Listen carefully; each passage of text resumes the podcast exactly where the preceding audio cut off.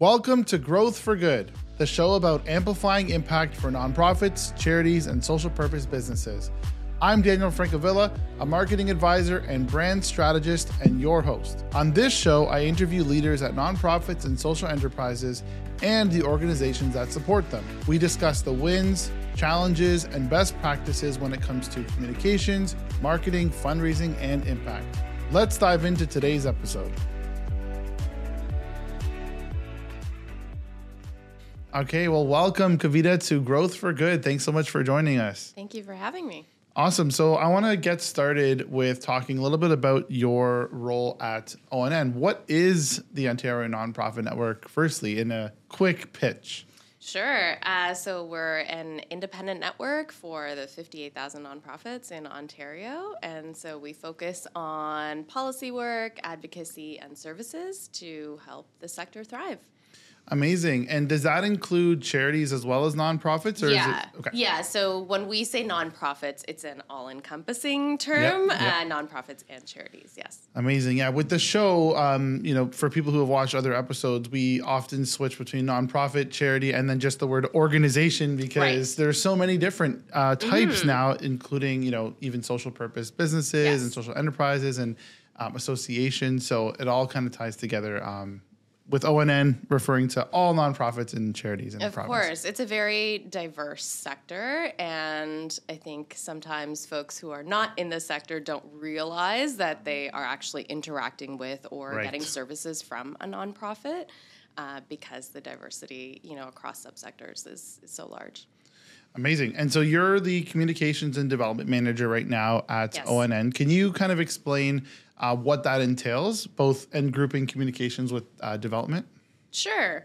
Uh, so, talking about the link between communications and development. So, development also referred to as fundraising, mm-hmm. depending mm-hmm. on you know the organization that you work with. I I look at them as similar roles with a different end goal. So, on the communication side of house, you're really trying to inform and inspire and raise awareness. Whereas, you know, with fundraising, the end goal, you want conversion, you right. want a donation, or you want um, someone to take an action, and that action doesn't always have to be tied to a financial ask. It can be sign this petition, uh, you know, write a letter to an MPP, which is sort of more the style that ONN would do, is that call to action, read this report, you mm-hmm. know, share your pre budget submission, which is what we're doing right now. Mm. Uh, I, so I think, you know, we're, we're both trying to engage our audiences to take an action. And uh, we go about it perhaps in similar ways, you know, a lot of storytelling, but and in different ways as well uh, yeah. Yeah, and it's it's it's interesting with um, you know being part of your organization.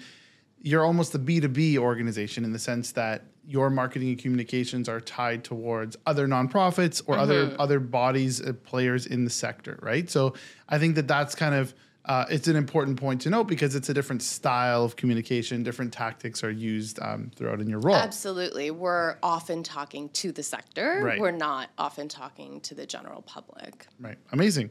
Um, so, how did you end up in the nonprofit sector and in your current role in communications? Do you want the long version or? yeah, I'd love to know your um, journey. Sure. So, uh, in my fourth year undergrad, uh, I was introduced to a few nonprofits, uh, to charities like uh, War Child and Oxfam and Human Rights Watch, and I ended up being a volunteer for Human Rights Watch, their Human Rights Watch Canada's uh, film festival. Mm. And I really fell in love with the work that they were doing. And I was young and had energy and wanted to change the world. And that felt like felt like the right sector to do that in. Um, at the time, I was on the path to becoming a lawyer. okay, okay. And all of a sudden, that didn't feel like the right path. So um, after I graduated with an undergrad degree, it's sort of hard to get your first opportunities. so I took what I could get, uh, which was in the corporate sector. And I knew right away that was not the right fit for me.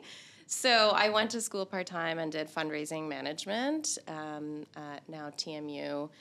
and yeah, my first uh, sort of role in the sector was at Ontario Nature, and I developed a love for turtles there.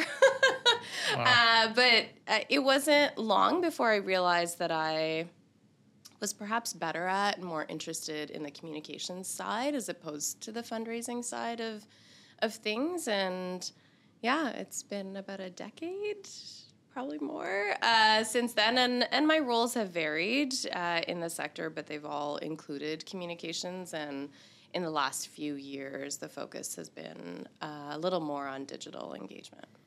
Got it. So, coming into the role of communications, you were trained with the mindset of the nonprofit space when it comes to fundraising, which is great. There's a lot of uh, people, even some on the show, that went into a traditional uh, background or of branding and marketing for mm-hmm. the business mm-hmm. world and then brought that to nonprofit. So yeah, it's, it's always great to hear about the different paths that professionals for take sure. in our space. Um, so obviously being here at a nonprofit organization and you know you work and serve nonprofits uh, through ONN as well you're you've been a volunteer and an activist yourself uh, tell us about some of the causes or issues that you're personally uh, passionate about sure uh, so I'll cheat here um, and use an umbrella term called social justice uh, because it's hard for me to sort of pick one small thing. Uh, I think, you know, advancing social justice sort of for me includes, you know, climate, it includes, you know, access to decent work for all workers. Um, I want everyone to feel safe uh, at work and at home, and I want barriers to opportunity and joy to be removed from people based on their identities. And I think that sort of utopian world uh, doesn't exist unless we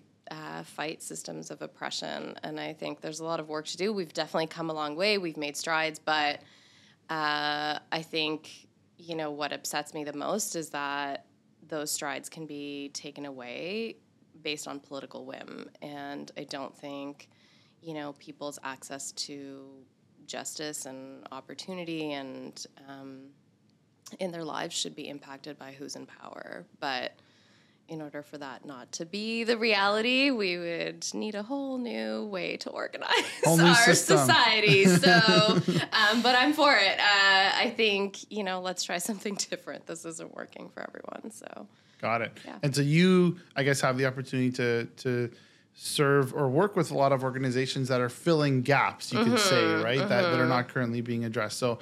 Um, but that that is the reality. Is this kind of we live in a very cyclical world where projects and funding is announced and taken away and promised and moved around and reallocated. And even when something's committed it doesn't always turn out the way that it yep. was intended. So uh, it, it is a constant you know evolution and and it's great though i think for you in your role you get to see so many organizations taking action tens of thousands of them um, yeah kind of i mean i think and during covid especially you know cringe word now but it was unprecedented at the time uh, but we really saw the sector be so innovative and, you know, do what they needed to do to serve their communities. And I think that's not appreciated as mm-hmm. much as it should be. And um, we're very resilient. We're, you know, find ways to work around um, the barriers that are thrown at us, which are a lot of them. And yeah, funding funding's always an issue, uh, and you know, it's not as fulsome. But from ONN's perspective, we're trying for that policy change, you know, so to create a policy environment that makes it easier, that enables nonprofits to do the work that they right. want to do, that they need to do and more importantly that that work that that can be sustainable yes. because you know as you're very much aware funding cycles change and grant availability changes and things mm-hmm. like that mm-hmm. so uh, on the first season of the show we had rohit from do good fundraising uh, who specifically focused on grant writing and, and right. applications and you know during the pandemic as you mentioned there was a, a massive shift in what funding became available right so we had you know thousands of organizations trying to pivot and adapt their own operations mm-hmm. and then adjust how they ha- they can serve differently based on what different funding became available. So I think there's there's a lot of uh, pivoting and adapting. And you mentioned kind of the idea of resilience in Mm-hmm. Yeah. the sector. So so that's that's a huge part. I think it's it's it just comes with being in the sector, right? Is that Yeah, resilience? I mean, for better or for worse, uh, we adapt well and we pivot well, and it's uh, especially during COVID, there was a lot of okay, well, let's pivot to this and let's pivot to that uh, because this is what's going on, Right. and um, it didn't allow for long term planning because we didn't know what the next few months held. Um, so now, as we sort of go back to planning longer term, I think there's uh, you know, COVID has changed some things for the better, uh, but other things not so much. So you know, we have to do our work accordingly in the in the new context with the new realities that exist. Absolutely. So if we take a kind of bigger picture um, view and look at the whole idea of mobilizing people and kind of using, uh, you know, communications and digital platforms to do that, uh, what's kind of been your uh, experience there, and and what can you share about that? Um, I will share that sometimes it feels like you're screaming into the void and no one cares, but that's okay. I feel like that comes as part of the it's part of the territory. Um, I think, you know, where you build your community is um, where you'll see the most success, however you define success. A, in my personal life, uh, it was very humble. To me, it was if one person thought of something differently, or if I got, you know, reached one person with new information about whether it was human trafficking or you know child marriage or whatever it was that i was raising awareness about uh, my goals were different but when you work at an organization whether it's a charity or a nonprofit you know those the, the bar is a little bit higher uh, and but i think there's you know, obviously social media has become a crowded space, but again, you have to think about what your value proposition is and why should anybody follow you? What are you saying that's interesting or different than what other people are not saying? Um, and what are you bringing to the table? So I think, and I think there's value in being a space where other information is curated. There probably isn't anything that you're saying that isn't already on the internet. But if you're a one stop shop for, and that's what we're trying to be for nonprofits, right? Is all the policy information that you want, need, you know, come to us, we'll provide it. Uh, so there there is value in curating what's on the internet into one place but also figuring out what's your message what does it you know do for people why why as an organization should someone follow you but then why as a person should i follow you uh, and I think, you know, every platform has something different to offer. It offers different opportunities to communicate different aspects of your work. And, you know, what I've learned over the years um, with charities that do lots of different work, lots of different projects, lots of. Um, it's it's hard for them to distill down because like well wait what do you do? Oh you work on this and this and that and that. You know there has to be one tying thread. And although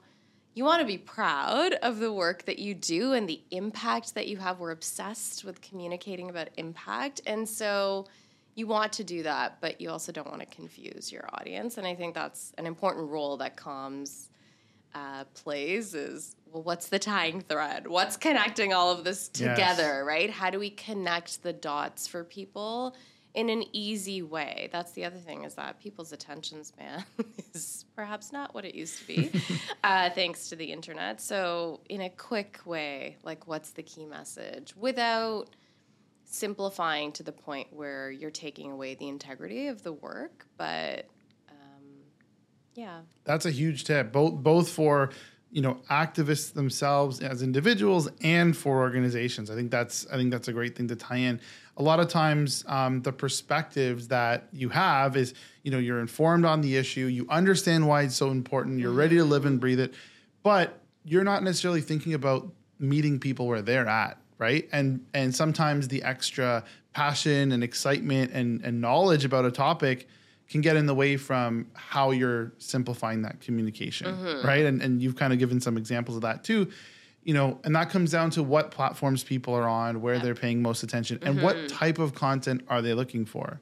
For sure. It's not always about sharing a 40 page report, No. even though you know what's valuable in that report. It's it's really I like that you mentioned the word distill, right? Distilling that down into um, digestible information that's appropriate for the audience and appropriate Mm-hmm. Yep. for the platform. And it's what are the key messages, but also knowing your own audience is important, right? So ONN's audience are often policy folks. They will read longer things, right? They will read a long email. They will read a report. Um, but you know, it's what channel do we give that information to you on? And when we're sharing something longer on Twitter, you know, how does that adapt? And I think, you know, I still see um, nonprofits, you know, sort of putting out the same message on all of their platforms uh, and not optimizing to each platform, which I understand. It's a capacity, and it's sort of funny, you know, as you asked me, the link between communications and development.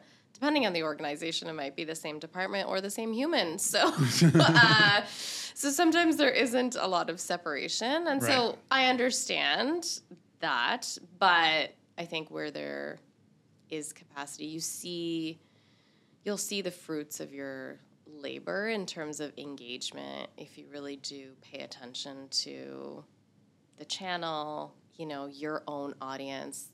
I, I know that not everybody tracks their, you know, the spaghetti that they're throwing at the wall. Like, how did it perform? Do people like the spaghetti or not? Uh, but, and again, a lot of that comes down to capacity, but, you know, that there's value in knowing what's working for your audience. And even if what's working isn't what you actually want them to take away, it's how do you work with it? You know, how do you bring people into the fold with those messages and then, you know, push your own message? A lot of the times, um, whether they're a nonprofit or a charity or organization, they fall into the trap of always talking about your own work. You're always just talking about yourself. Right. And that's boring to a follower, right? Like if we think about how many folks, you know, our own social media, is that who you follow? Is somebody who keeps talking about themselves? Not really, right?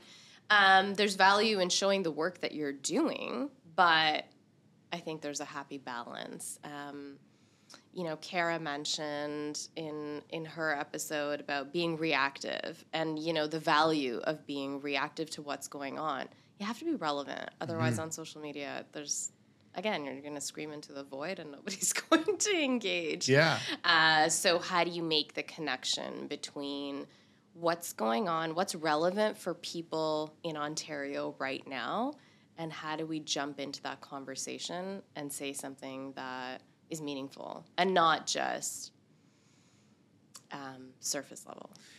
Exactly. And when you look at the idea of, you know, this show is about amplifying impact, you know, looking at, you spoke about who your audience is, meeting them where they're at, but also what is that audience most likely to share with their followers as well? So, you know, when we talk about just talking about yourself, yes, a certain percentage of your content should do that because you are your own best advocate in that case. Yeah. But um, a lot of it could be about highlighting the people that you're supporting and highlighting, Mm. providing tailored content to your stakeholders and to your audience with the intention of them being able to share that. Mm-hmm. And Shareable content, right? Exactly. It's a whole category.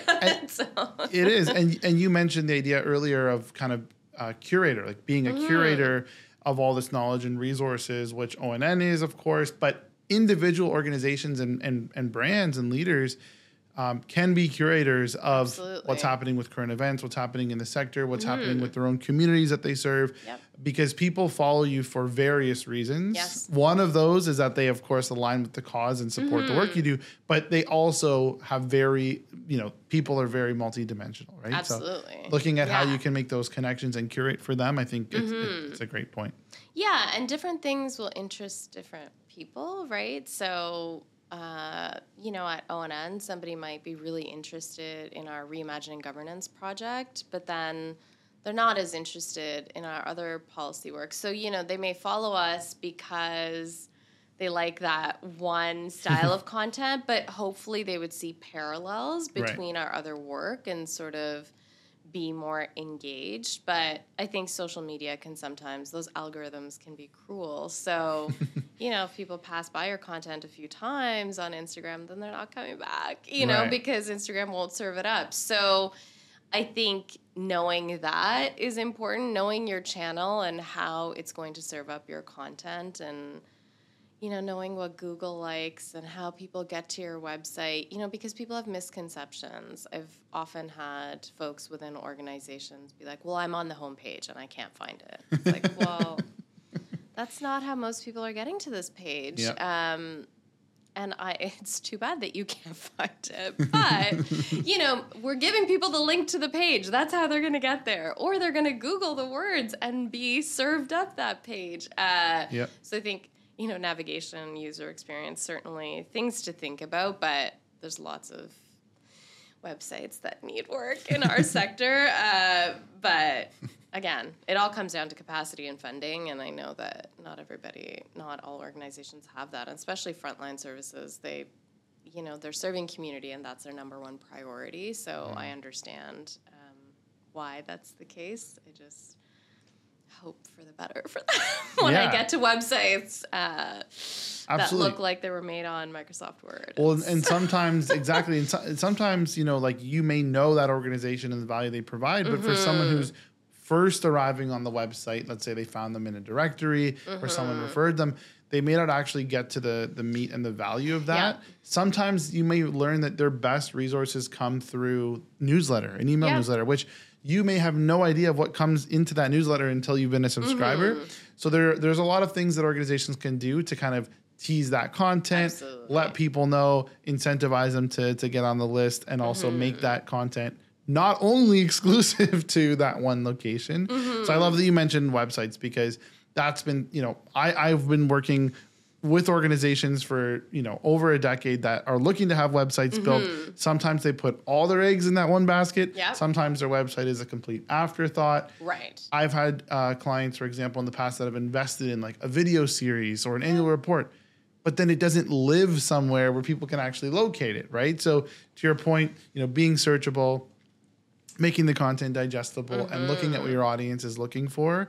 Um, ultimately, it's just a better use of resources, right? Oh, for sure. And again, it's like if you can invest in it, you will see the fruits of that labor, right? Right. If people can find your content more easily, if people can find, you know, your reports more easily, then they will support you and they will champion your work because it's going to be useful for them. So, um, ONN recently we redid our website and you know, it's like if people can find our publications easier, it'll Yeah. make it, you know, better for them. And so, how do you use your website as a tool? It should be a tool that's, you know, amplifying and supporting your work. So, Yep. yeah, It's a tool and it's one tool. it's one of the many tools Yeah. that should be in your tool belt. But yeah.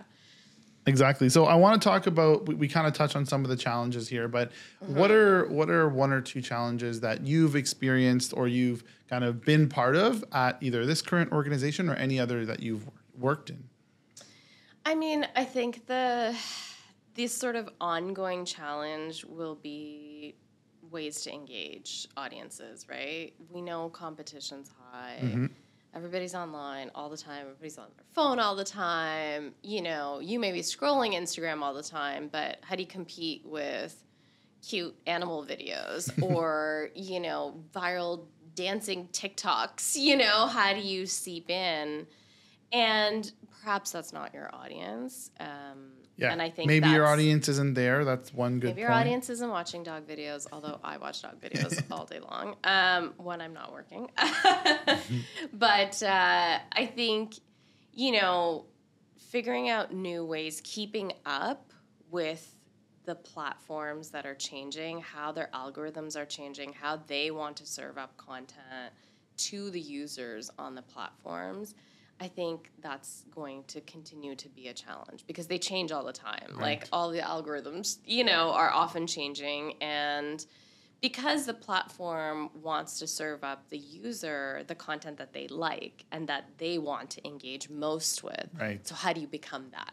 You know, how do you even though, you know, ONN's Instagram account has over a thousand followers, our posts don't have a thousand likes. You're never going to reach everybody that follows you. Most of them are not active uh, very often, but you know, so how do you right now if we're reaching, you know, five percent of our audience, how do you tick that up, or how do you keep them like?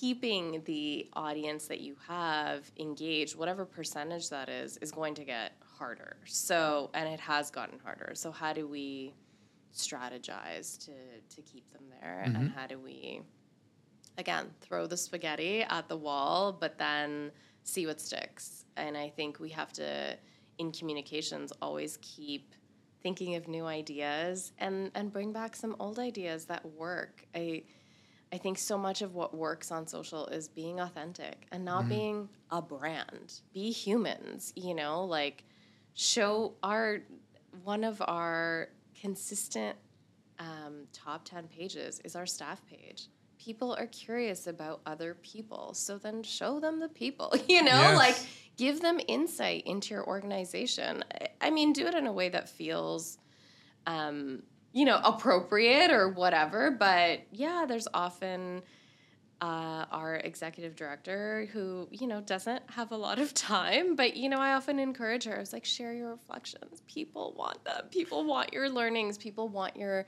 You're in a position that's relatable to a lot of folks in the sector, and and your learnings are things that people can learn from. You know, and what are you thinking about, and what are you reflecting on, and people will see similarities or they'll have ideas based on what you're sharing because you're a person. Yes. ONN shares a blog, it's different than when Cathy shares a blog, right? So I think that I think that human touch is is important. Um, even though we do policy work and you know policy work doesn't lend itself to fun visuals you know so it's it's tough but how do you make that content how do you make your organization relatable and and social Yep. uh, you know i have tweeted out a picture of our dogs you know on national dog day or whatever just you know to show the human side of the organization. Um, so yeah i think that's i don't even know if i answered your question well,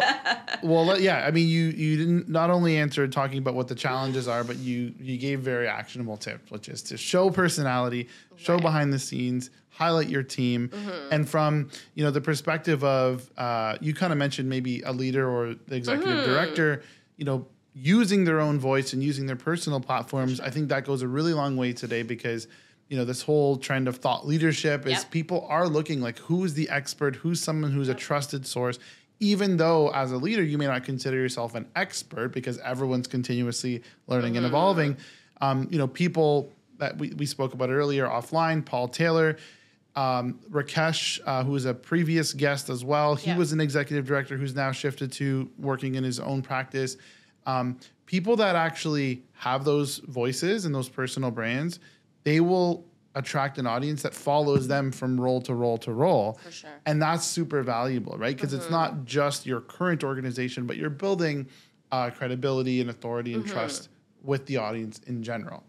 Um, and it and it, it helps to amplify your, your message ultimately right? There is there is For benefit to that. Yeah, because there's a clear values alignment Right. uh, with your work and what you personally stand for uh, and believe in. And I think part of what makes them such, uh, you know, attractive leaders and people, you know, follow them and their work and respect them is because they say the things that so many want to say but don't say, you know, Right. because of fear of repercussion or you know funders or whatever it may be. So I think uh, there's value in in being honest and and taking that risk and saying the things that need to be said, uh, and then and then figuring out well how do we change that? You know, it's it's not enough to just like identify the problem, which our sector is great at doing. There's lots of problems. Uh, but what's the solution? Or how do we work towards finding the solution? And how can we come together to make this better? Um, I think, yeah.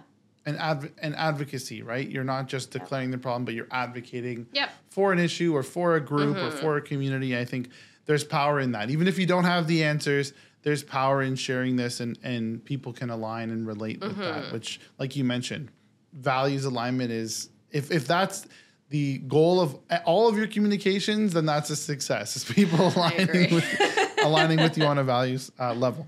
For sure. Um, so that being said, in in this sector, we know with with nonprofits and charities of all kinds, it's important to showcase our impact, showcase our successes. What are some uh, wins that you've experienced either at ONN or with any of the organizations you've been a part of over the years that you'd like to share? So, I mean, from an ONN perspective, there's certainly policy wins, uh, but since this is more a communications related conversation, I'll sort of talk about comms related wins. Um, you know, we uh, recently, as I mentioned, redid our website, and that sometimes takes organizations a really long time. Oh yeah, Uh, and we worked with an incredible team uh, to help us do that. And it feels like a win because, you know, people are finding our stuff a little bit easier. We're seeing the results in in the metrics. Um, And I know Google Analytics is changing, GA4 causing some stress, or people don't even know what it is, and it will cause stress in the future. Uh, but I think, uh, yeah, that that felt like success because we were able to then better showcase the work that our policy team is doing right. uh, by making it easier to find, but also creating a user experience that made sense. And, you know, we certainly had accessibility in mind with, you know, colors and font size and all that stuff uh, to be, eh, you know, AODA compliant. And yeah, so that that certainly felt like felt like success. And our last survey report that launched, you know, it got some media coverage, which again, you know, media is sort of coveted uh, still within the sector, and which to me is a is a double edge. Uh, it's great because it helps get your message across to a broader audience, um, which is really important, especially for organizations like ONN, because we're talking about the value of the sector. We're talking about the size and the impact of the sector, and you know how our sector impacts everyone like touches everyone's lives in Ontario. And I again I think there's some misunderstandings of of the impact of our sector and the size of our sector and how we are you know an economic contributor. I think it's it's funny when I read uh, your question about passion you know for the sector. It's like Yeah. well you know there's over 840,000 people that work in the sector not everyone is actually in their role because they're passionate about a cause. We're an employer.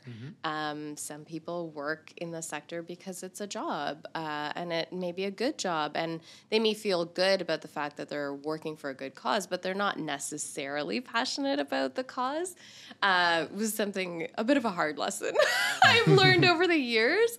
Uh, but and I think sometimes that passion is exploited. Uh, you know, because you're passionate about the cause, you're willing to go above and beyond, and uh, you know, work-life balance becomes a non-existent thing. So Yeah, and actually, I'll, I'll jump in and say that we've we've noticed a trend from multiple guests on the show who have talked about, uh, you know, the risk of burnout in Yep. the sector specifically, and that could be one of those reasons. But that's one of the one of the tips that a lot of Yes. the guests have shared is to focus on you know actually taking care of yourself because you can't do Right. good work if you're not taking care of your own self as well. You mm-hmm. can't make a positive impact as well. So Right. I mean, and it's funny because we have been, right? Like so many folks, especially on the front lines, like if you work at a women's shelter, it's hard to be like, well, I need self care in the face of someone, you know, who's who has immediate needs. Um, and and it's important, but it I think inevitably it becomes hard to put yourself before the community that you serve and the folks that you serve.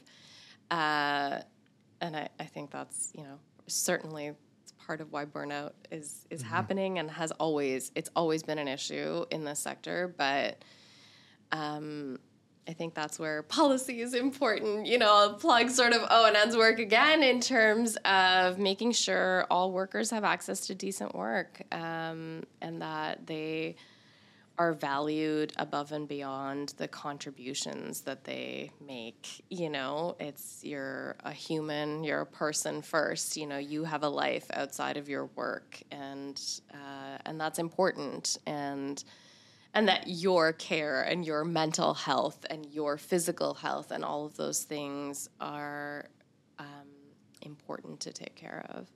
Love that. One of the common themes of, of, growth for good so far, for sure. So um, we'll wrap up by talking about if there's a, a source of inspiration mm. or or resource, whether it's a book, a podcast, anything like that. Obviously, ONN is a massive resource. Your website, you can definitely uh, mm-hmm. dive into that as well. But is there anything that you turn to to kind of keep inspired or informed? Sure. Um, yeah, no shortage of PDFs to download on our website. Uh, it's funny. I um, used to joke about this at uh, at my previous role. Is that I didn't I didn't come into communications because I was passionate about communications. It's because I was passionate about the cause that I worked for, yes. and I just happened to be good at communications. So, you know, um, with our program staff, I used to joke about I don't care about Instagram inherently. It's just that I know what content will work there. Uh, so it's sort of um, funny. I don't look for inspiration in, you know, comms, marketing, like magazines. Of course, by virtue of my work, I need to keep up to date and I need to know what's going on. So, you know, I certainly, uh, you know, get the HubSpot newsletter and mm-hmm. Hootsuite and, you know, all those sort of websites that give you other tools or reports or, you know, here's what the algorithms are doing today. But most of my inspiration comes from people. Like, people move me. I'm inspired by people's stories.